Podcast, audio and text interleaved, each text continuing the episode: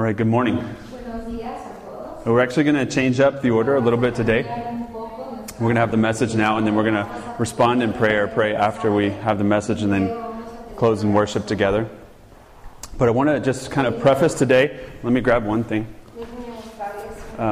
As we start, I told you guys last week as a church that we're going to be going through this material called Multiply. We're going to go through that as a church outside of Sunday, but we're going to use that on Sunday morning as an outline. We're still going to God's Word. We're still going to walk through God's Word. God's Word is going to speak to us. But we're using this that points to God's Word as an outline for us as we consider discipleship, as we consider life in the church, and as we consider God's Word. So as we start to teach through this, the hope is that everyone has this book. I've got them in the back. Afterwards, you can grab one, and then you'd read section by section. Before the message on Sunday, you'd read the section before. And then I would preach through according to or using that as an outline. So we process that together as a church, as a body. And then in the week following that, you in your discipleship and your relationships would be considering that, talking to each other about that. How is that working itself out in my life? So that's the goal, is you'd read the section ahead of time. We'd teach on it Sunday morning, and then you guys would walk through it the following week, as well as prepare for the next week. Okay? And each section is like, I think this time, what was it, Larry? 10 pages? 10 pages. Larry committed to me last night he was going to read it. Did you read it? Uh-oh. We'll talk after.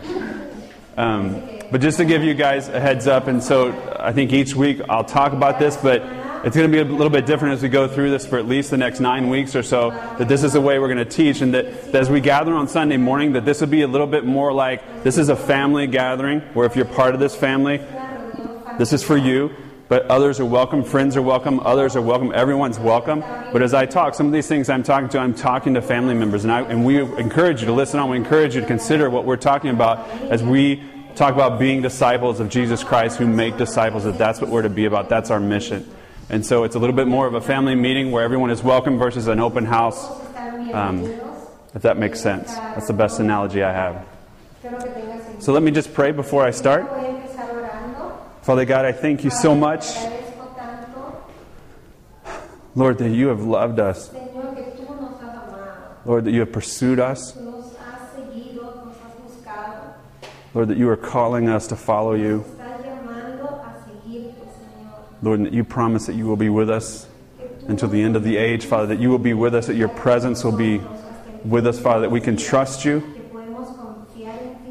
Lord, I pray by grace, through faith, that we'd be able to trust your word, that we would be able to respond to it, we'd be able to hear it, and we'd be able to be doers of your word as well, Father, that we would believe it so much that we'd actually act based upon it, Father, that you would transform our thinking, that you would transform our behavior, Father, that you would transform our entire lives. So, Lord, I just pray that now, Lord. I pray that as I share this, Father, as I share that this would be your word, Lord, that it comes from Scripture, Father. That this is not me, Father. I pray that I would decrease and that you would increase. I pray that you would give grace, just favor now, Father. I pray that through your Spirit, Lord, you would just enable her to interpret as well into Spanish, Father, that all might understand, that all might listen, that we might all be able to participate.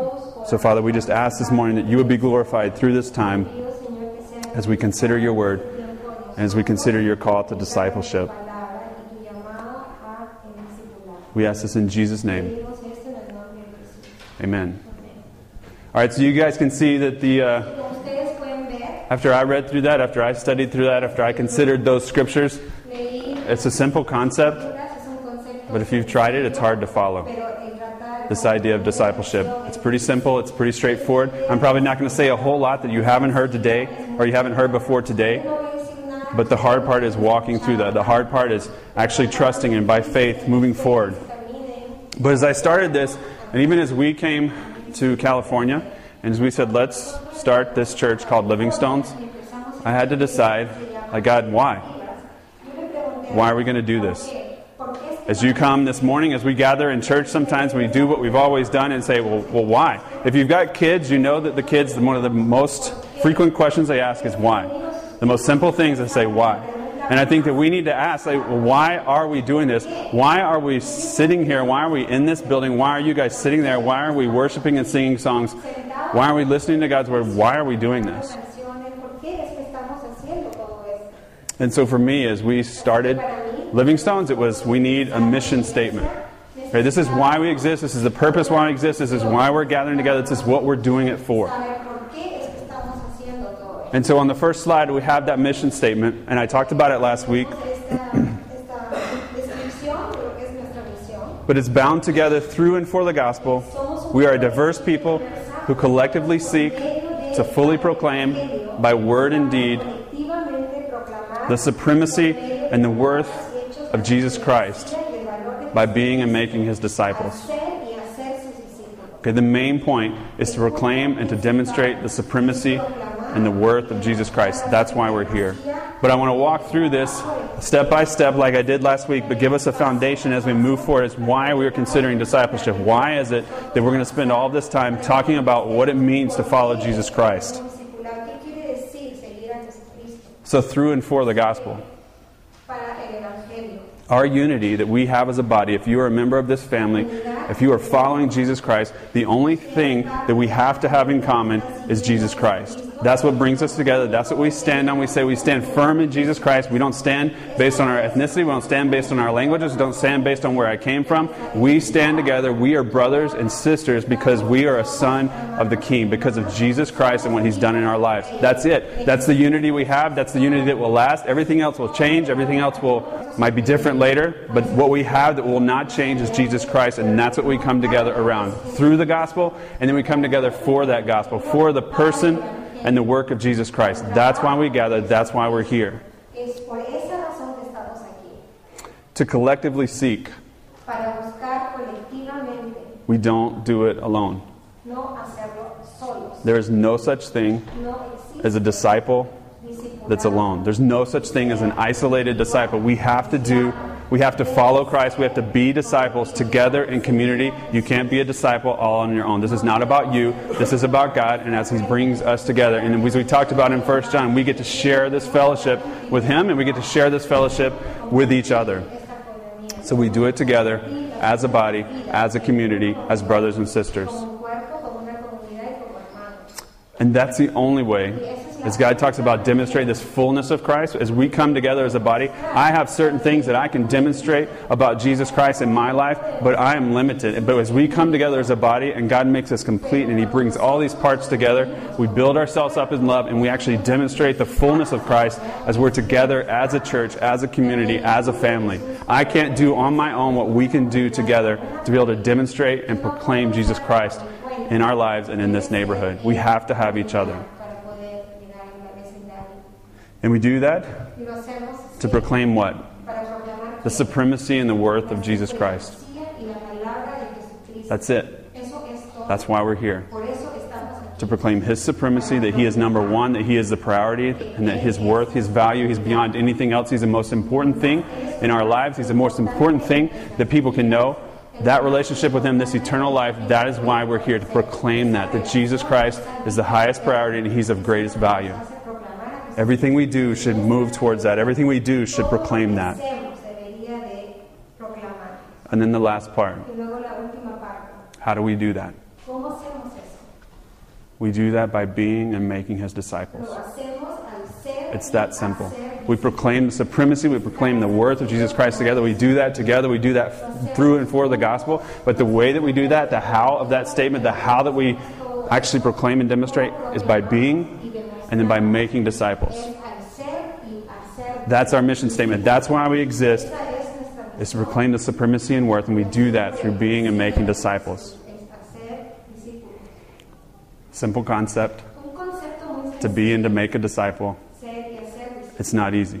All right, so I want to show you guys a video as we go through this. This is a video for the Multiply material. This will give you a heart behind what we're doing, and I'll go from there. So as you heard him say, he said, this is the greatest mission on earth. This is the greatest thing that can be accomplished on this earth, and we get to participate, and we get to be a part of it. And yet as I look at that, I'm like, that's the strategy? That's the strategy that the God of the universe, that the creator of the world, that He's the sovereign God. And He says, this is what I want you to do. And He sent His Son, and His Son gathered these men that followed Him. And by the end of 3 years, only 11 were left, and one turned his back on Him. And as he went to the cross, all 11, no one really stood by his side. And yet he says, I'm going to take these 11 men. It took you 3 years, the Son of God, to create 11 followers.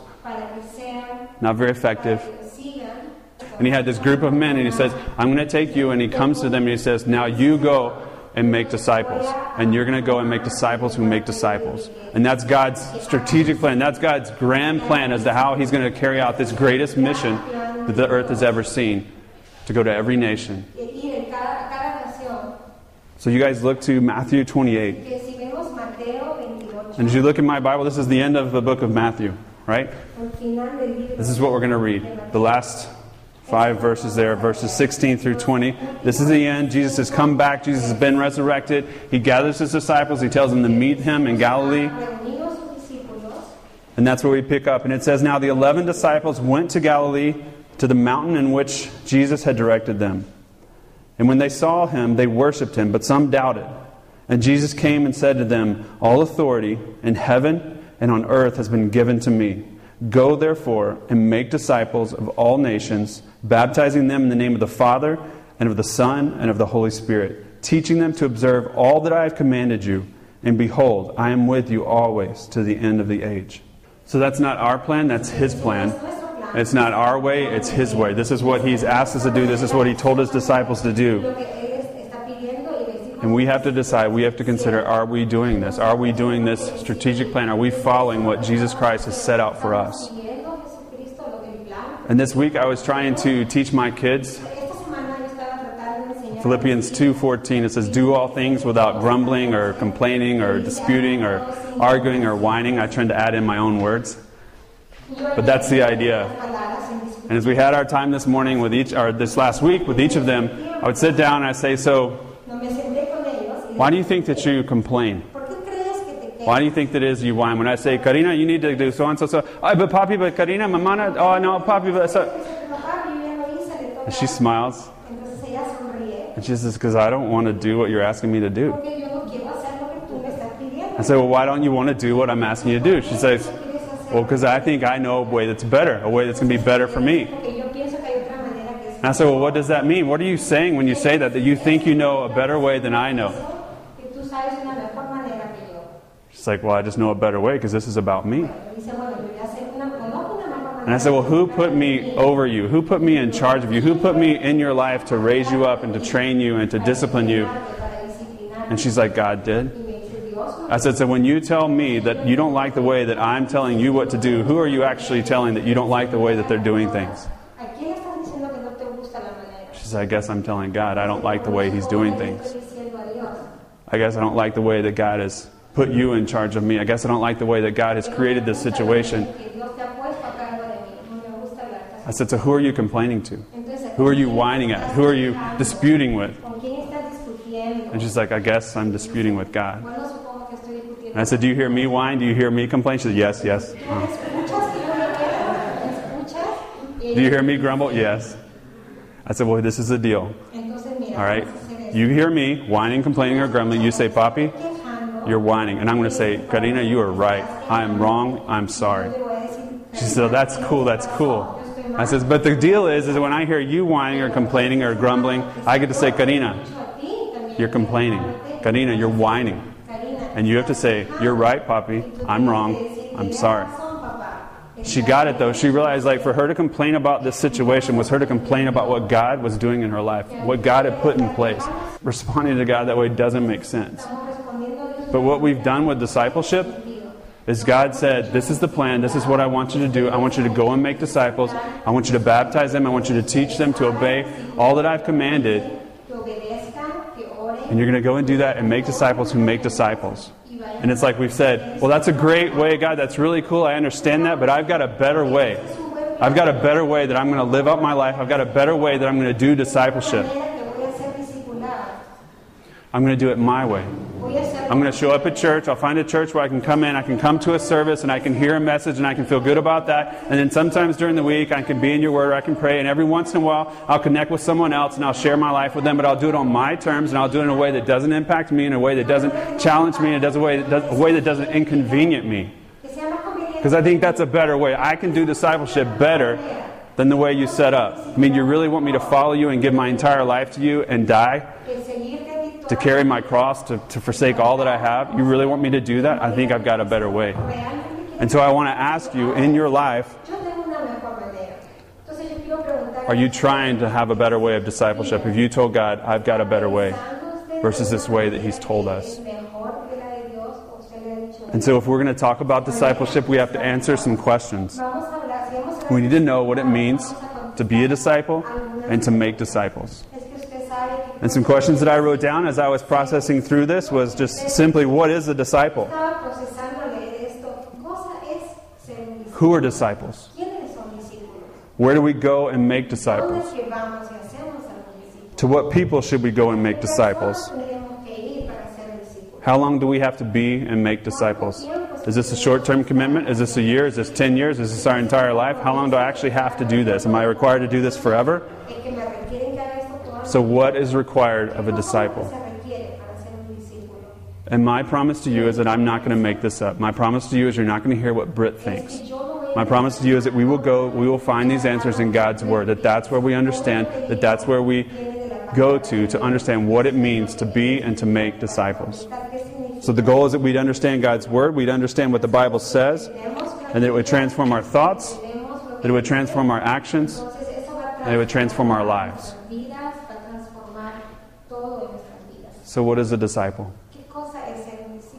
Anybody? Who read the section? One word. Give me one word for a disciple. Follower. All right? A simple put, a disciple is a follower. And I would tell you that the context or the classroom for following is life. Jesus didn't tell His disciples, meet me in the synagogue and I'll teach you all of my doctrine, I'll teach you all the things you need to understand. He says, come and walk with me and I'll show you how to be fishers of men. Come and walk with me, you can see my life. If you look at John chapter 1, verse 35 through 39, it says, the next day again, John was standing with two of his disciples. This is John, the Apostle John. And it says, and he looked at Jesus as he walked by and said, behold, the Lamb of God. The two disciples heard him say this, and they followed Jesus. Verse 38, Jesus turned and saw them following him and said, what are you seeking? And they said to him, Rabbi, which means teacher, where are you staying? He said to them, come and you will see. So they came and saw where he was staying, and they stayed with him that day, for it was about the 10th hour. So where was John? Look at the first verse. He was with his disciples. When he told them who Jesus was, what did they do? They started to follow, and they wanted to say, where are you staying? Where are you living? What are you doing? I want to watch you. I want to follow you. And Jesus says, come. He says, come and you will see. Come and you can watch me. Come and you can see every aspect of my life. Come and you can watch how I act, what I say, what I do, what I think. I'll teach you everything through my life as you walk with me. And so we have to take that term literally. We have to literally follow Jesus. He wants to teach us in every aspect of our lives because He wants to change every aspect of our life. He wants to be in every part of our lives. And I don't think that as they followed Him, as you look through different gospel accounts, they had any idea what they were doing when they followed Jesus. They had no idea what this was going to lead to. They had no idea how difficult it would be. They had no idea what the end would be. But they just chose to follow Him and they trusted Him. And He says, come and I'll show you. Come and you can watch. And the one time that I've experienced that in my life is when we were deciding, we'd been married, we had one kid, I had a good job, and say, are we really going to do this ministry thing? Are we really going to follow this call that we feel that God has on our lives? And for us, that meant that we needed to move from Atlanta to Chicago, that I had to go to school, that I was going to do school and work and church and kids, and from there, one kid to four kids, and what would this mean? And so I went away, and I felt like God wanted this for us, but I went to the woods, went to the mountains. When you're in Georgia, we actually have woods, okay? We have real mountains with trees on them and everything. And so I went out for 3 days and I went on my own. I backpacked in. I went on this backcountry trail and I'm like, I'm just going to go here and I'm just going to spend time in the Word. I'm just going to pray to the Lord and I want Him to confirm that this is the step that He has for us. And actually I was asking God, I was like, I want you to show me what you have for me. I want you to show me what our ministry is going to look like. What's it going to look like in Chicago and where are we going to go from there? And are we going to go overseas? Are we going to go to Argentina? What's this going to happen? And I wanted God to show that to me. And as I read and as I was going through the book of Joshua, God kept telling me, one step at a time, one step at a time. As he told Joshua, he says, one step at a time. He didn't tell Joshua what the end was. I'll take you one step at a time. And I'd been out 3 days, and it was on Sunday morning, and I had slept. My brother gave me a hammock, a cocoon hammock, that I could tie up between two trees. And I was sleeping on the edge of this big canyon, and the North Georgia mountains, could see over the canyon, and the moon was coming in, the stars, and it was bright, and it was light there. And I woke up at 4 o'clock. I couldn't sleep anymore. That hasn't happened to me since. But I was like, I got to go. I got to go. I want to get home. I want to talk to Nidia. I want to tell her what God has shown me. Like, I really feel confirmed in this. Let's go. I put my backpack on. I put everything together. And I started to go up into the woods. And as I got out of the canyon, I started to go into the woods. It was dark. It was still 4 in the morning. All that was out was the moon and the stars. And I get into the brush, and I can't see anything. And I'm fumbling through my backpack, and I find my light. I have a headlamp, and I put my headlamp on. But then all I can see is the brush in front of me. I can't see anything. I don't know where I'm at. And I've got to find this trail. And the only way that the trail is marked is by these little reflectors that they put on the trees. And I'm like, I got to find the reflector. I've got to find that trail. Like, here I am. I'm lost. I can't see anything. It's dark. And all I have is this dumb headlamp that I'm supposed to find my way out with. So after pushing through the brush, all of a sudden I catch a reflection. I catch one of the reflectors. Man, my heart started racing. I was so excited. Like, I found it. I found the trail. And then I'm like, should I wait? Should I just wait till I can see everything? Should I wait till I can see all that's in front of me before I go out on this trail? And I said, no, I'm going to push forward. I want to go home. I want to talk to Nita.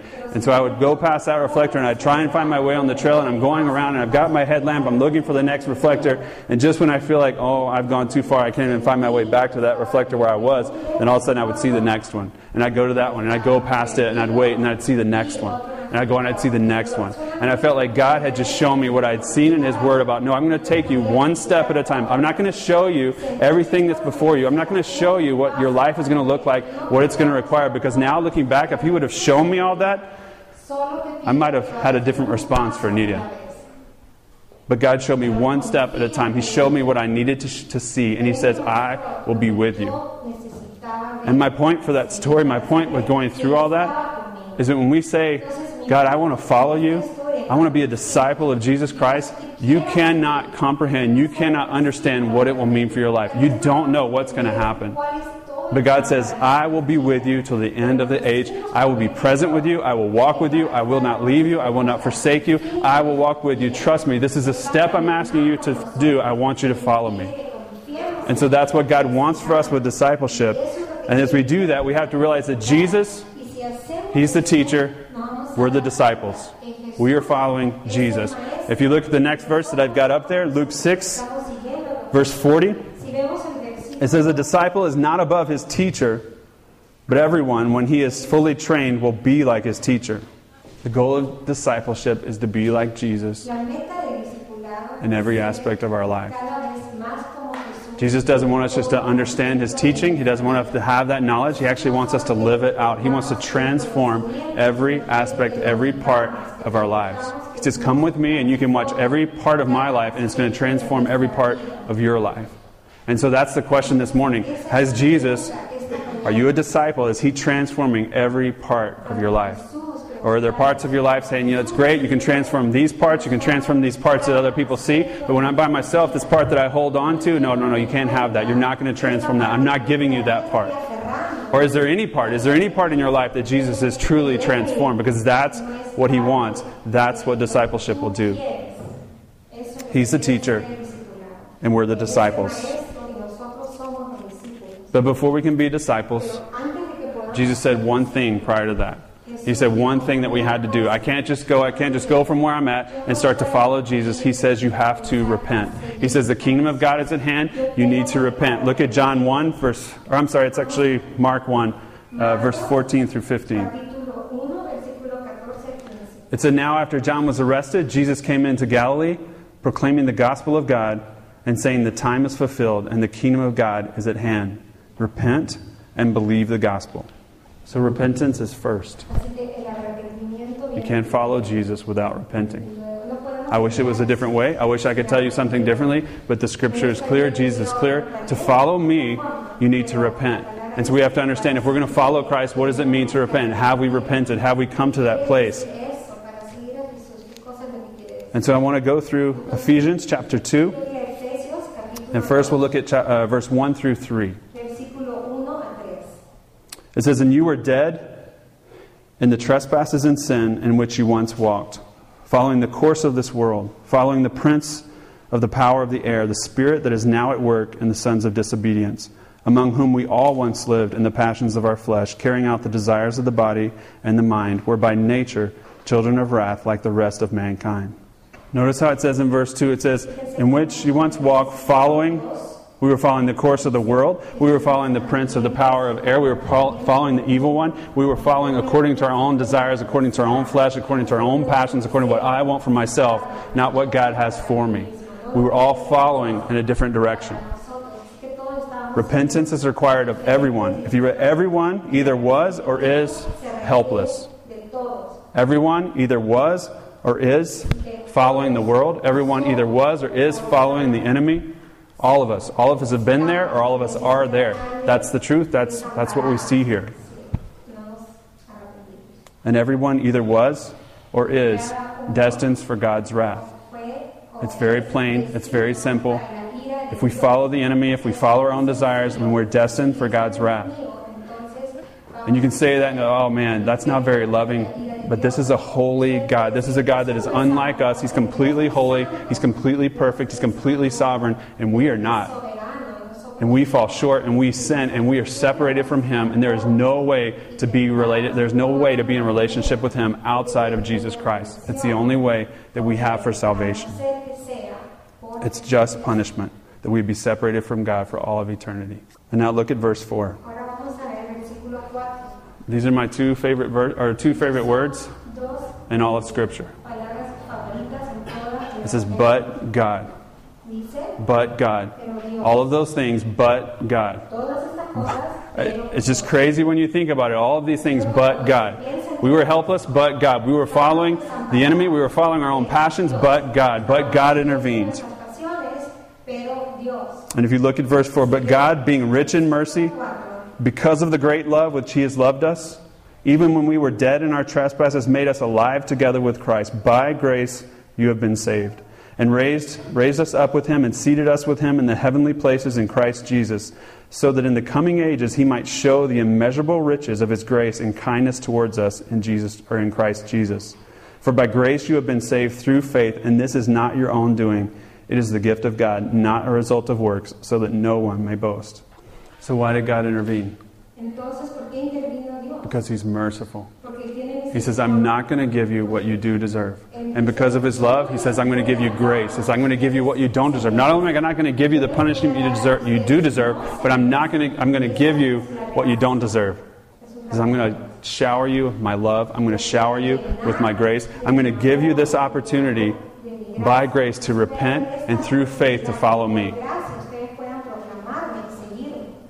God gives us that. That's the grace of God, that we would have the opportunity, that He would call us, that He would move in our hearts, and we'd say, "I want to repent, I want to turn, and I want to follow you." And it's not one thing we talk about in our culture, like, "Okay, I'm going to believe, but let me figure out the following thing." But it's one thing together. It can't be separate. If I believe, then I follow. If I was going in this direction and I was following my own desires, I was following the world, I was following the enemy, I've got to decide, I've got to turn, I've got to go the entire other direction. It's not that I turn and I just stop here and I look at God. It's that I would follow Him. I'm going to follow one thing or I'm going to follow the other. And God is saying, "I want you to follow me. I want you to stop. I want you to repent. I want you to turn. And I want you to follow me." Many believe, but they don't follow. What do we call someone who says one thing and does another? Nobody knows? Hypocrite. What's the most common description of Christians in the church in America? Hypocrite. We say one thing and we do another. I say I believe Jesus Christ. I say He's my Savior. But, I follow Him sometime, part of the time, when it feels good to me and when it's comfortable for me, I'll follow Him. But if we don't believe Him and follow Him, then we're just hypocrites. And if we don't believe Him and follow Him, then you really don't believe Him. There's no way you can follow if you don't believe, and there's no way that you believe if you don't follow. It has to go together. And so Jesus is not just Savior, but He's Lord. Jesus saves us. He gives us salvation. But He also has this title of Lord. And we say Lord, and sometimes we think that means God, but Lord means literally my master. Jesus has bought us. God has bought us with His price. He paid His Son. His Son came. His Son was our advocate. He went in our place. His Son died the death that we deserve because of the life that we've lived. And God bought us. We're His. We're not our own.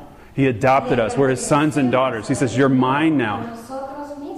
And when we say Lord, we say, it's your agenda. It's whatever you have for me. You are Lord. I'm going to follow you. You are Lord. I'm going to read your word. I'm going to trust what you say, and I'm going to act based upon it. By faith, I'm going to trust you, God, because you're Lord. You've saved me, and you're Lord. And you can't be one or the other. He has to be both. So He sets the agenda. What's the agenda for us? The agenda is love. God came after us because of His mercy and in love. And so His agenda for us is love. It all comes down to love. If we actually love God because of what He's done for us, if we love God because of the grace He's shown us, and because we repented and we're following Him, then our job is to love Him. And if we love Him, then what we learn in First John, then we would actually keep His commandments. We'd actually be obedient to Him. And what does it mean to be obedient to God? What does it mean to follow His commandments? If you had to say two things, how would you love God? How would you obey His commandments? What will we do? So love God and love our neighbor. Love God, love people. It's as simple as that. When Jesus was approached and He was asked, what is the greatest commandment? This was Jesus' response. Look at Matthew 22:37-40. And He said to him, this is Jesus talking. He was talking to a Pharisee. And He says, you shall love the Lord your God with all your heart, with all your soul, and with all your mind. This is the great and the first commandment. In verse 39, and a second is like it. You shall love your neighbor as yourself. On these two commands depend all the law and the prophets. We'd love God and we'd love people. If you're a disciple of Jesus Christ, if you're following Him, then your agenda is to love God and to love people. But I think we don't necessarily understand love. What did John tell us about love? And First John 3:16 says, by this we know love, that He laid down His life for us. That love does not always feel great. Love is not always comfortable. Love always involves sacrifice. Love, the easiest definition of love, I've told you guys before, and I see this over and over again. Love is you before me. Love is you before me. So love is God, God, you before me. That's how I love you, God, is you are before me. And then this is how I love the others around me, as I say you before me. That's how we love God, and that's how we love others. Love always involves sacrifice. So how is that shown in your life? How in your life do you practically put God before yourself? And how in your life do you practically put others before yourself? When you make decisions, when you respond, when you act, who are you thinking about? Who is in first place? Who are you considering? You or God? You or others? It's that simple. That's how we love God. That's how we love others. But before you guys start thinking about all the ways that you're sacrificing, and you start to go through the list, and you might be feeling good, well, I do this, I do that, all these things that I do, and I sacrifice, for others, I sacrifice for God. I want to ask you, do you have joy? Do you have joy as you make those sacrifices? Because love is not a joyless sacrifice. We have to have joy as we sacrifice. And how do I have joy as I sacrifice? Well, I have joy because I see the joy in God. When I respond to Him, when I'm obedient to Him, when I put God before myself and I sacrifice, it creates joy in God. And I have joy because He has joy. When I take care of others, when I put others before myself, I see their joy. And my joy is in their joy as I'm able to sacrifice and love on them. If we love according to how God wants us to love, it will be with joy. Sacrifice with joy, and sacrifice that results in joy. If you're sacrificing and you don't have joy, you're not sacrificing in the right way. It's not love. And you can't have joy unless you are loving in a sacrificial way. And if you focus on yourself, you'll actually lose joy. If anybody has focused on themselves, if anyone has just taken care of them, let me know if you found joy. Let me know if you have is just me, me, me, me. Tell me if you have joy. So it sounds simple. God says, I want you to make disciples who make disciples. I want you to come and I want you to follow me. To be a disciple of Jesus is to follow him. We do that by grace, through faith. We're able to enter into this relationship with God. We repent and we turn and we follow him. And following him is all about love. And if we follow him in love, it's going to result in this joy as I love God and as I love others. Who doesn't want that? Who wouldn't sign up for that? Who doesn't want to experience that? Who doesn't want to be loved by God and be able to love God in return and be able to love others? Who doesn't want to experience that joy? Who doesn't want to follow Jesus? And that's where God gets to, and that's where Jesus, as he walked with his disciples, he says, wait a minute. Jesus was not a salesman. He was not going to do this bait and switch and say, no, you follow me, all these wonderful things are going to happen. If you follow me, if you love me, all the problems in your life are going to go away, and you're going to have all these riches and all these money and all these friends, and everything's going to be great and perfect and wonderful.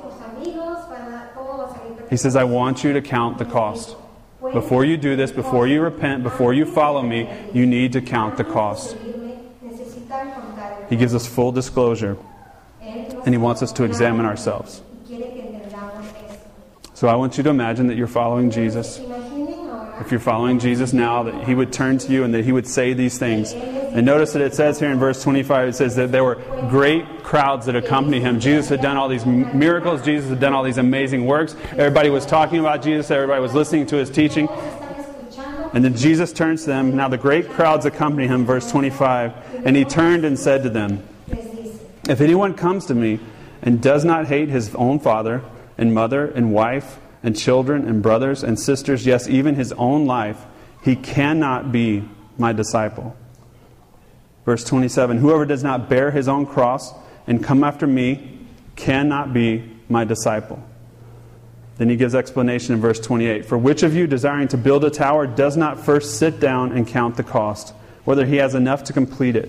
Otherwise, when he has laid a foundation and is not able to finish, all who see it begin to mock him, saying, this man began to build, and he was not able to finish. Or what king going out to encounter another king in war will not sit down and first and deliberate whether he is able with 10,000 to meet him who comes against him with 20,000? And if not, while the other is yet a great way off, he sends a delegation and asks for terms of peace. Verse 33, he says, so therefore, any one of you who does not renounce all that he has cannot be my disciple. Let me be clear. Jesus is not telling you to hate your mother, your father, your brother. All right? We're not going to go from here and hate them.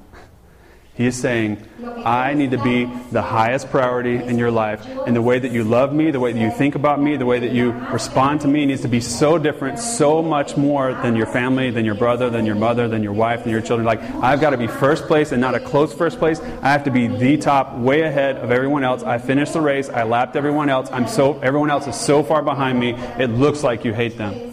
Doesn't mean we hate our brothers and sisters. He says, but I have to be first. I have to be the highest priority in your life. If you can't do that, if you don't do that, he says, you cannot be my disciple. If you're not willing to pick up your cross, if you're not willing to die to yourself, if you're not willing to quit following your own desires and quit following the things of the world and not willing to follow me as I picked up the cross and as I went to Calvary for you, then you cannot be my disciple.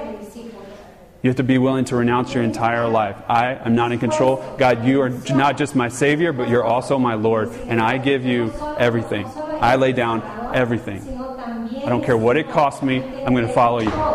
And this is what Jesus is saying to his disciples. And for them, it meant death. For them, it meant that they were going to die. For them, it meant they were going to be cast away from society.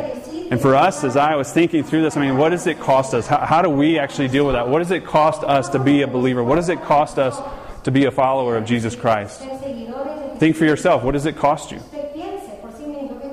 And I had a hard time actually coming up with many really tangible things that it cost me to follow Jesus Christ. And on Friday morning, I met Pastor Todd from Cornerstone. I met him at Starbucks. We were having some time together. And he says, I want you to hang around when I'm done. There's going to be this gentleman that's going to come. And I purposely asked him to come after you. Because this guy's going to come and I want you to hear him. I want you to sit with me as we listen to his story. He's like, I purposely put him. I want you to be a part of this. And I was like, okay, cool. Well, I've got 5 minutes because I've got to get to work and I've got this meeting.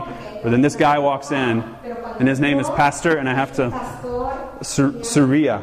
Pastor Suria. And he is from Nepal. And he walks in and he starts to talk. And I'm just with my eyes wide open, my mouth dropped, listening to his story, listening to what he's gone through. And 5 minutes turned to 45 minutes, and I missed my meeting. And I didn't even get to stay for the whole story. But as he shared about being a young man growing up in Nepal, where Christianity is illegal. You cannot be a Christian when he was growing up in Nepal. It's illegal. It's against the law. And his brother had come to follow this Jesus. His brother, because he followed Jesus, got kicked out of the house. He was dead to his father. He had to leave. His brother's room remained empty. His dad wouldn't change it. His dad wouldn't do anything to it. He just set it there. They closed the door. He was dead. It was over. His brother was gone.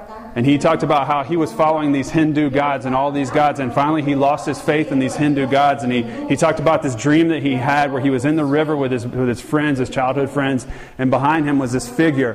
And he turned and he saw this man, and he saw this man's face, and they fled and they ran. And he says, I think this Christian God is pursuing me. And he woke up from that dream and he was fearful and he was scared. And he said, well, I went to my brother's room. I'm like, is this Christian God? I want to know if this is the Christian God that's pursuing me. And he's like, he went on his bookshelf and he says, I picked the thinnest book, the smallest book I could find, because I didn't want to read a thick one. And he says, he opens it up and he turns to the first page. And on the first page, he sees the face of the man that he saw in his dream. And it was Jesus. And he says, this God, this Christian God is pursuing me. But he didn't come to Christ then. He came to Christ at another time, and it's another story. But for him, when he came to Christ, it meant that he lost his family. It meant that he was kicked out. It meant that he had to go underground. It meant that he had to leave his village and he had to go to Kathmandu. And he wandered for months in Kathmandu until he found this underground church. And then he lived with the church underground until his father came after him to convince him that this Christianity was false. And in convincing him, his father actually came to know the Lord. And his father says, I want you to come back to the village where you were born, and I want you to plant a church in our home. I want you to plant a church in our village. And as he did that, they arrested him politically. They took him away and put him away for months. His daughter, they were trying to kidnap his daughter. Members of their church were kidnapped. And I'm listening to these stories of what it meant for them, what the cost was for them to follow Christ. It was very real. It was very tangible. It impacted every part of his life. Nothing went as normal. He had to give up everything to follow Christ. And as I thought about my life, I'm like, well, what am I giving up? What does it really cost me? And I was just struck with that. I didn't know what to do with that. And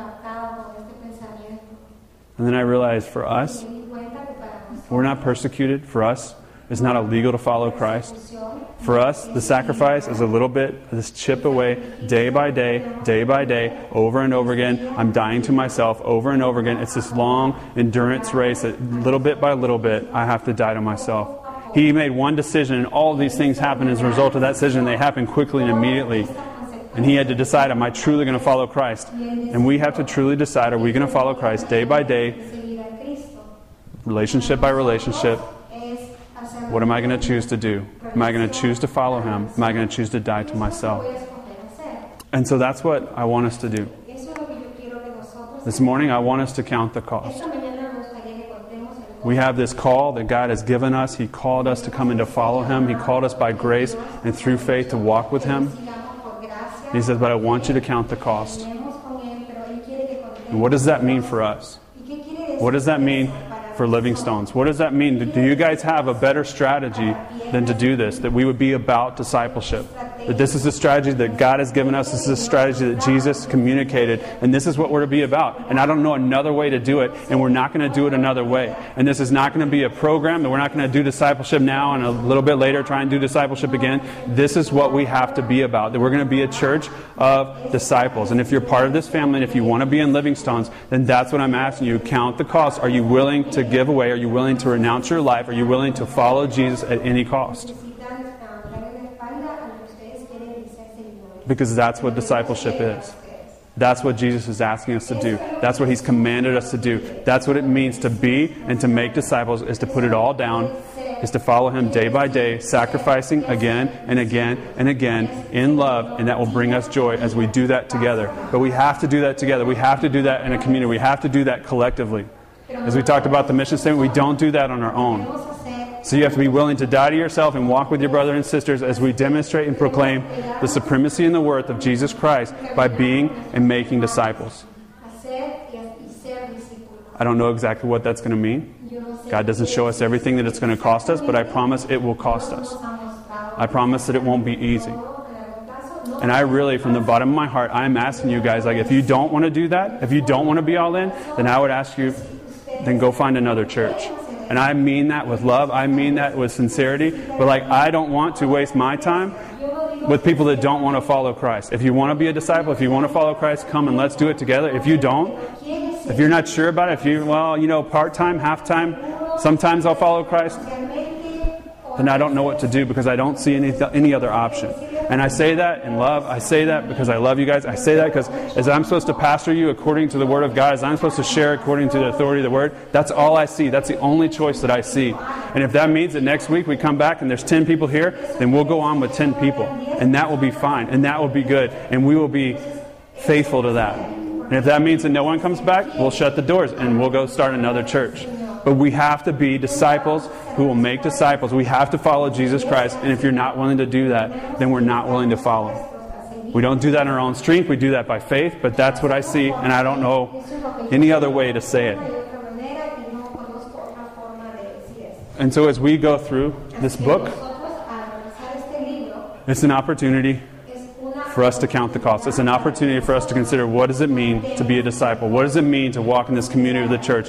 What authority does God's Word have in our lives? That's what we're going to do over the next several weeks. That's what we're going to consider as a family, as a church, as a body. I want you guys to be a part of it. I want to be a part of it. But we're going to have to encourage each other through that. We're going to have to do that together and count the cost together, sacrifice together, love God together, and love one another together. And so what I wanted to do in response to the message is that we would pray. We wouldn't pray before, but we'd pray after. That we'd pray about this call of discipleship. We'd pray about this mission to be and to make disciples. We'd pray about making the supremacy and the worth of Jesus Christ known and proclaimed in this neighborhood. That we would speak it with our mouths and that we would demonstrate it with our lives. That we'd be able to speak of Jesus and we'd be able to show Jesus. And so we're going to do that together in our time of prayer right now in response. And so as we always do in prayer, if you'd like to pray, please just raise your hand. You can pray in English or Spanish, whichever you prefer, and Grace will interpret to the other language. And then when we're done, I will finish and we will close in worship. But we'll start in prayer. Father God, please.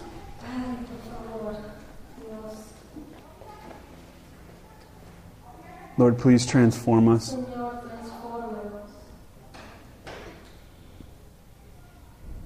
Lord, I pray by your Spirit that you would allow us to see the truth of your Word. That by your Spirit, Lord, our hearts will be transformed. Lord, that by your Spirit we would be empowered to follow you. Or that by faith we would follow you, Father, regardless of how we feel, regardless of what we think, regardless of the situation, Father, that we would trust your Word. That we say, this is your plan for us, Father. This is what you've shown to us, Lord. This is your mission. This is what you have for us. This is a purpose for us, Lord, is to be and to make disciples, Lord. I pray that we would not come up with a different plan. Lord, we would not speak back to you and complain and whine and argue, Father. But we'd say, no, this is your plan, Father. It's good. We'll trust you. But we know this is for your glory and this is for our good. So, Lord, help us to lay down our lives, Father. Lord, show us what we hold on to, Lord, and allow us to let go of it. Lord, work in our hearts right now. Work in our lives, Father. And I pray that you would work in this body, in this church, Father. Lord, I pray that Living Stones would be a church of disciples, Father, a church of followers of Jesus Christ. Lord, and as we are disciples and as we make disciples, Lord, that Lord, we would just scream of how wonderful you are and scream of how you are a priority, Lord. You're the greatest priority. Lord, thank you for loving us. Thank you for caring for us. Thank you for allowing us to participate in this, Lord. Thank you for calling us, Lord, asking us, telling us to repent, Father, and turn and to follow you. Lord, continue to give us faith. We ask this in Jesus' name.